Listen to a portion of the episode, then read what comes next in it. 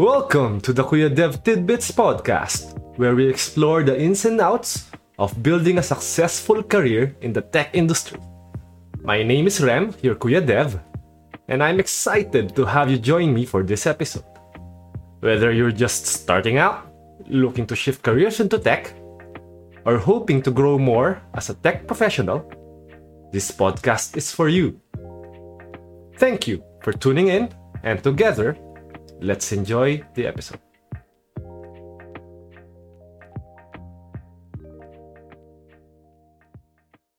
Yeah, I'm back after a long mid-season break.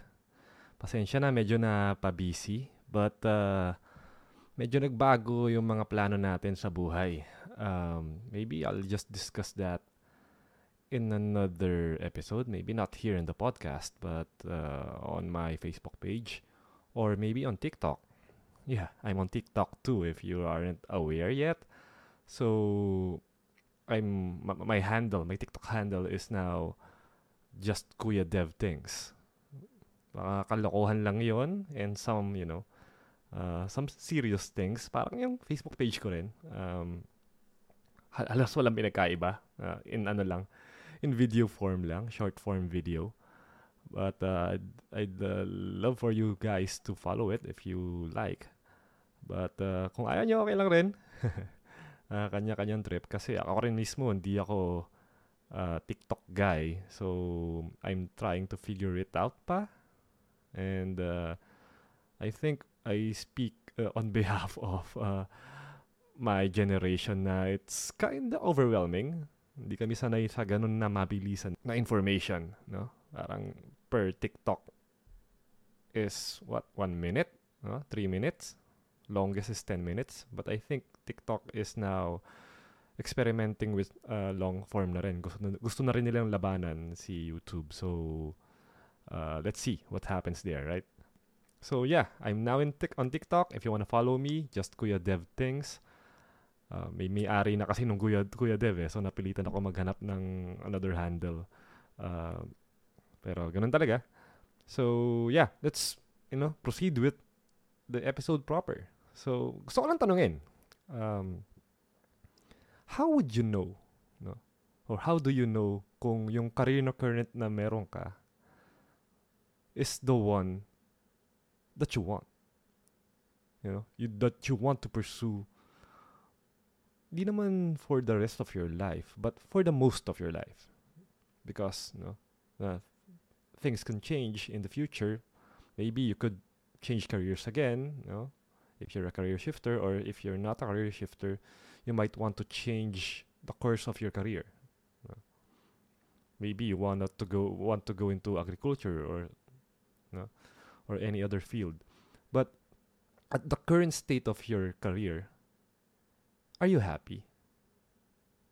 And do you see yourself doing this for the next five to ten years? No? Yeah. Let's say that's kind of medium term, right? Mga short term, mga three to five years. Eh. But on the medium term, five to ten years, that's kind of long na rin. Do you see yourself doing the same thing over and over again over those over the next decade? And how would you know that ano, how how could you be sure na yan yung gusto mong career? Napag-usapan namin to ng asawa ko I think a year or before she left her first company. Napag-usapan namin to parang ito ba talaga yung gusto niyang gawin?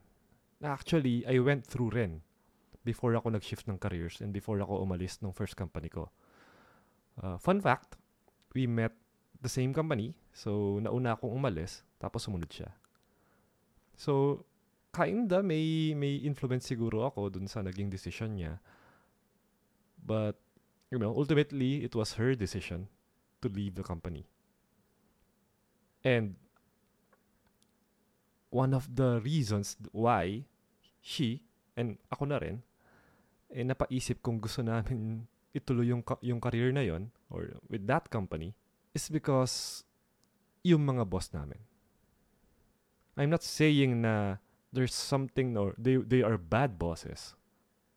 That's another discussion. But there's a particular thing sa ginagawa ng mga boss natin that we should look to para malaman natin kung yun ba talaga yung career na gusto natin puntahan. And it's it's kind of simple if you think about it. Na parang titignan mo yung boss mo ngayon, yung current boss mo. Do you see yourself doing the same job? Kapag ikaw na yung andon. Do you want that position? That same job na ginagawa niya, gusto mo ba yon? And if the answer is no, mukhang kailangan mo na mag-isip-isip kung dapat ka nga ba magtagal sa current company mo. And mag extend yan kung dapat ka ba magtagal sa current career mo. ba? Diba? Kasi pwede mong tignan dun eh. Ito yung career na tatahakin ko. Ito yung ladder na aakyatin ko. Pasok ba, sa, pasok ba siya sa gusto ko? Does it really align with what I want? With what I want to do in life as a career? No? So, back then, I'm mm, entering my sixth year. Ah, no, no, no, no. I, I shifted 2017 eh. So, yeah. This is my sixth year of leaving my first company and my first career as an engineer. So, six years ago, actually before that, before ako mag-decide na mag-shift, I looked at my bosses. No? Yung mga team leaders ng mga ng mga teams dun sa department namin. Tinignan ko, ito ba yung gusto kong gawin for the next decade or so hanggang sa mag-retire ako. And tinig tinignan ko ano yung ginagawa eh. It's more of going to meetings. It's a large organization, so or yeah, it's it was actually a large organization. There was a lot of politics involved. Kailangan mong sumipsip sa mga higher ups. And you have to also manage down, manage up and manage down. And I gotta be honest here, marami sa kanila hari-harian.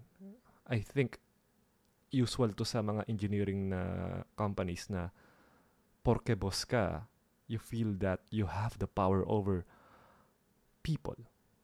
Yung mga people under you. Na kailangan ang turing nila sa'yo, Diyos. And the department I was in is kinda unique that kapag nagtatrabaho yung mga kapag busy yung mga empleyado, it means that the that the whole franchise or our customers are in trouble. Kasi kami yung troubleshooters. Eh. So kung may ginagawa kaming trabaho, ano, uh, kung may ginagawa kaming trabaho, if we're doing our job and we're busy in our day-to-day work, it means that our users are suffering. Our customers are suffering kasi yun yung trabaho namin to troubleshoot. Ibig sabihin, maraming trouble. No?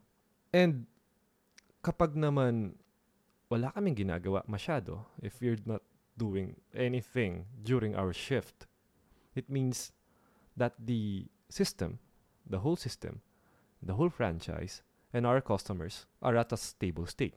That's good, right? That's good. But that also means na madalas nakatanga lang kami. And I don't know if you notice, ayoko yung nakatanga lang masyado.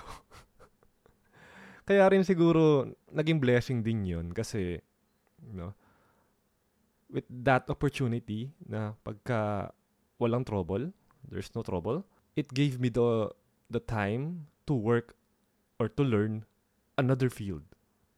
That's when I really took up programming. I really became serious about learning programming because I had the time during office hours. So if I wasn't busy with work, I was busy learning. So that for me worked out. But during that time, I, I was really thinking this is this isn't what I want to do over the rest over the rest of my life. I uh, although yung trabaho namin doon very impactful lalo na pagka may economic uh, activity sa sa Maynila and whenever there is a natural calamity medyo ano medyo malaki impact namin doon. It was very fulfilling pagka ganon. But those events are very few and far in between. Nung umpisa, very exciting. Sarap, nakakatulong ka sa kababayan mo.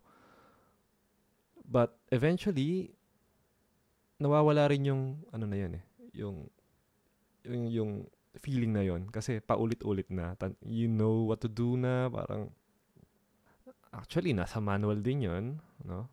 Kailangan nga lang talaga ng split-second decision-making kadalasan pagka ganon, lalo na pagka may emergency. But, eventually, you will be desensitized sa, sa feeling na yun eh, na masasanay ka masyado. And 10 years into doing that, I really, I really just got tired of it. It was very important work. Don't get me wrong. But I just wanted to move on. And yeah, you know, I looked onto my bosses. I, look, I looked to my bosses. I looked at what they did in their everyday lives. And I thought to myself na, this is not what I wanted to do. I wanted change. And that's really one of the sparks. This that's that was really one of the sparks that pushed me to be serious about taking programming and hopefully shift into the tech industry. And my wife's my wife had a similar experience. She looked into her bosses. Tinignan niya yung mga boss niya. And inisip niya, ito ba talaga yung gusto kong gawin over the next five years? And the answer that she got from herself was a resounding no. So she started looking for another company. And she was she's actually a finance professional. So medyo yung opisina na napuntahan niya is wala ring masyadong opportunity for finance ana- analysts. Parang medyo may ceiling din. Kasi it the, the the department that she was in, the office that she was in is dominated by engineers.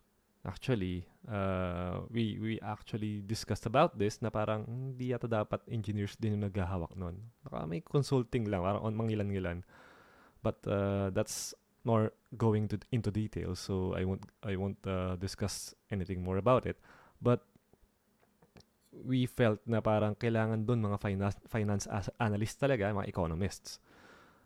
But, ganun talaga yung nangyari. So, yun nga, napaisip siya na, no, I need a change in, in my career. So, naghanap talaga siya ng lilipatan. So, ikaw, my dear listeners, maybe you could assess then if what you're currently doing right now is the one that's meant for you. What that's the one that you want. Tignan mo rin.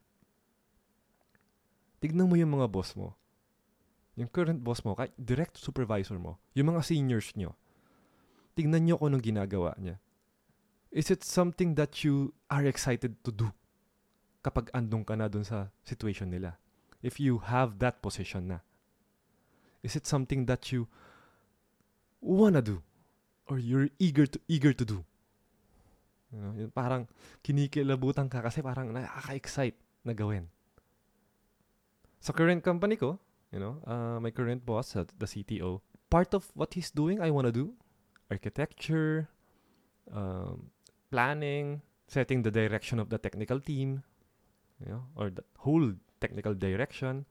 But a bit of the work that he's doing, I don't want to do. Like people management. I don't really want to do that. going to meetings. But it's not something na parang completely I don't want to do. If I have the the choice, I'd rather not do it. You know, like managing the Jira boards. You know? It's it's very tedious.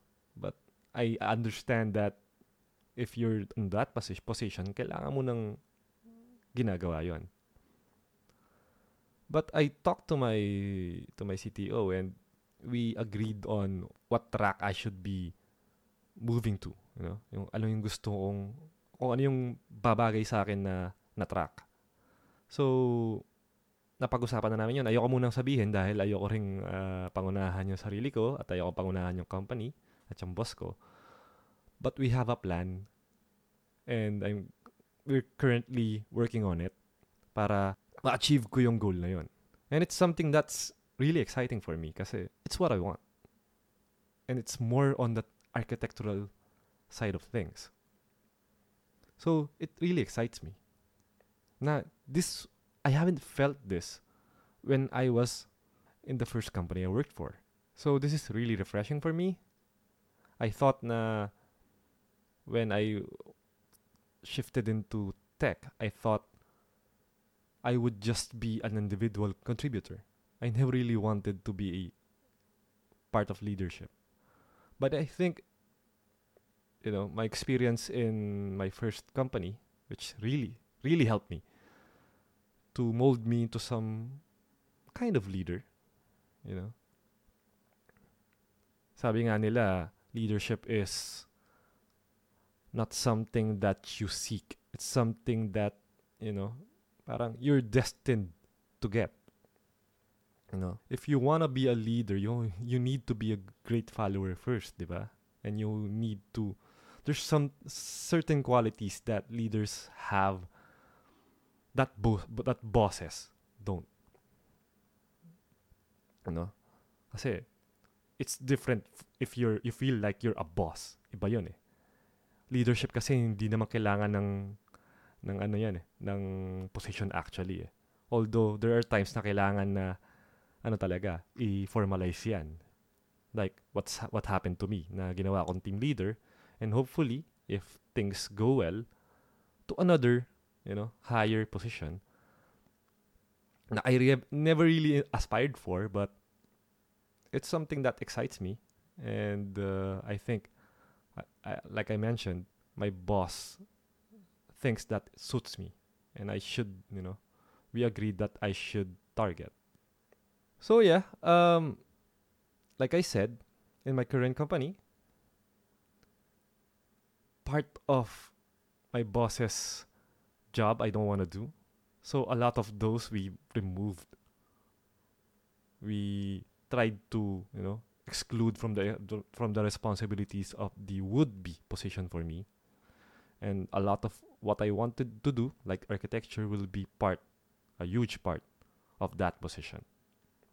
Na hopefully, ma- ma- makuha natin, di ba? Okay lang naman kahit hindi. But uh, it will be great. Kasi that means that I'll I'll be a huge part or I have I'll have a huge imprint dun sa magiging direction ng company. And that's that's good, you know. Which means ang laki ng magiging impact ko dun sa company. Which di ko naman naramdaman talaga in a way sa first company ko. Kasi ang dami nyo dun eh. It's a very huge company. I think thousands of employees. I forget. So yeah, um, maybe you could assess. Marami kasing tao na hindi nare-realize yun eh. Na they follow blindly yung climb the corporate ladder, di ba? Yung sinasabi natin ganyan. Which, I think, hindi na ganun ka-enticing sa mga younger generations. Kasi nga, nare-realize nila na ganun nga. Gusto ko ba na yung trabaho ng boss ko? Di ko nga nabanggit yung mga boss namin dati, on-call yon Na anytime, kahit nas- nakabakasyon ka, eh, pwede kang tawagan. I didn't want that. Like, it was very important for me to separate my personal life from work. Kung mag encroach yung trabaho ko sa sa personal life ko, and yung trabaho ko, it, it isn't something that I really wanted to do.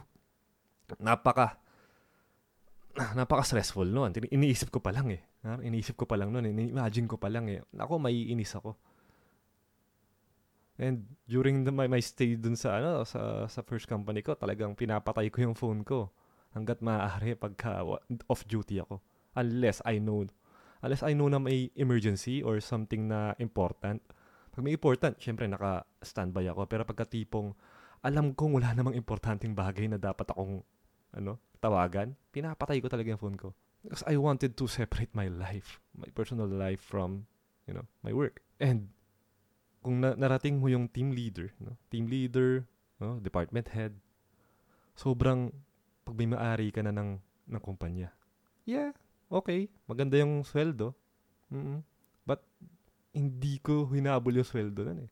Pagka nga nagsasubmit ng mga ng mga required papeles para ano, for promotion or for merit rating, often I don't do it.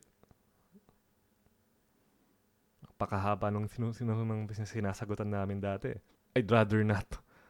No? I'd rather not fill up those things. You know? But like, it felt like namamalimos ka for something eh. Barya. Barya yung, barya yung ano na eh. Yung, yung increase na makukuha mo pagka nakakuha ka ng mataas na merit rating. Hindi naman barya, pero nung relatively, sobrang liit dun sa sabihin nating nakukuha ko ngayon. And I didn't, yun nga, I'm doing it, you know, parang namamalimos ka na, hindi mo pa gusto yung ginagawa mo. Like, it was, it was very frustrating and stressful. And I think medyo na-frustrate din sa akin yung mga office mates ko kasi parang sila nag-aagawan parang sa akin, wala, wala lang sa akin, parang wala akong pakialam. Which is totoo, wala akong pakialam.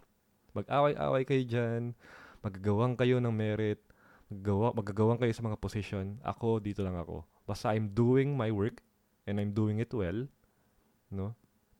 Actually, sabi nila, di ba parang nauso ngayon yung quiet quitting? I was kinda quiet quitting.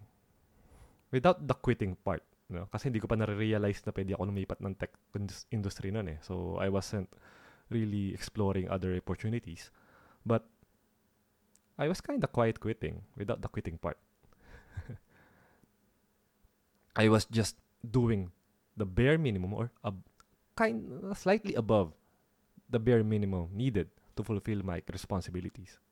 Which is okay lang naman, 'di ba? Okay lang naman, eh, yung eh yung nasa kontrata, eh yung duties and responsibilities mo. So you can you can do the bare minimum, no? Or above, ano, slightly above the bare minimum. Okay lang naman yun. I don't, medyo parang sinasabi ngayon, parang uh, masama yun eh, no? Yung nagka-quiet quitting eh. Pero, uh, I beg to differ. Depende yan eh. Depende sa ano yan eh. Pero, sig- siguro ibang ano na lang natin na. I-discuss natin sa ibang episode yung quiet quitting na yan. But currently, sa ang stand ko diyan, the, the employee has every right kasi yun naman yung binayad sa kanya eh, 'di ba? May stigma ngayon eh na parang pero eh, you know. Um so yeah, uh again, have a look sa mga taong hindi na-realize 'yon, mga tignan nyo yung, yung, yung situation nyo. Is this really what you want? Is the job of your of your supervisor or superior or your boss. Is it something that you're aspiring for? And why?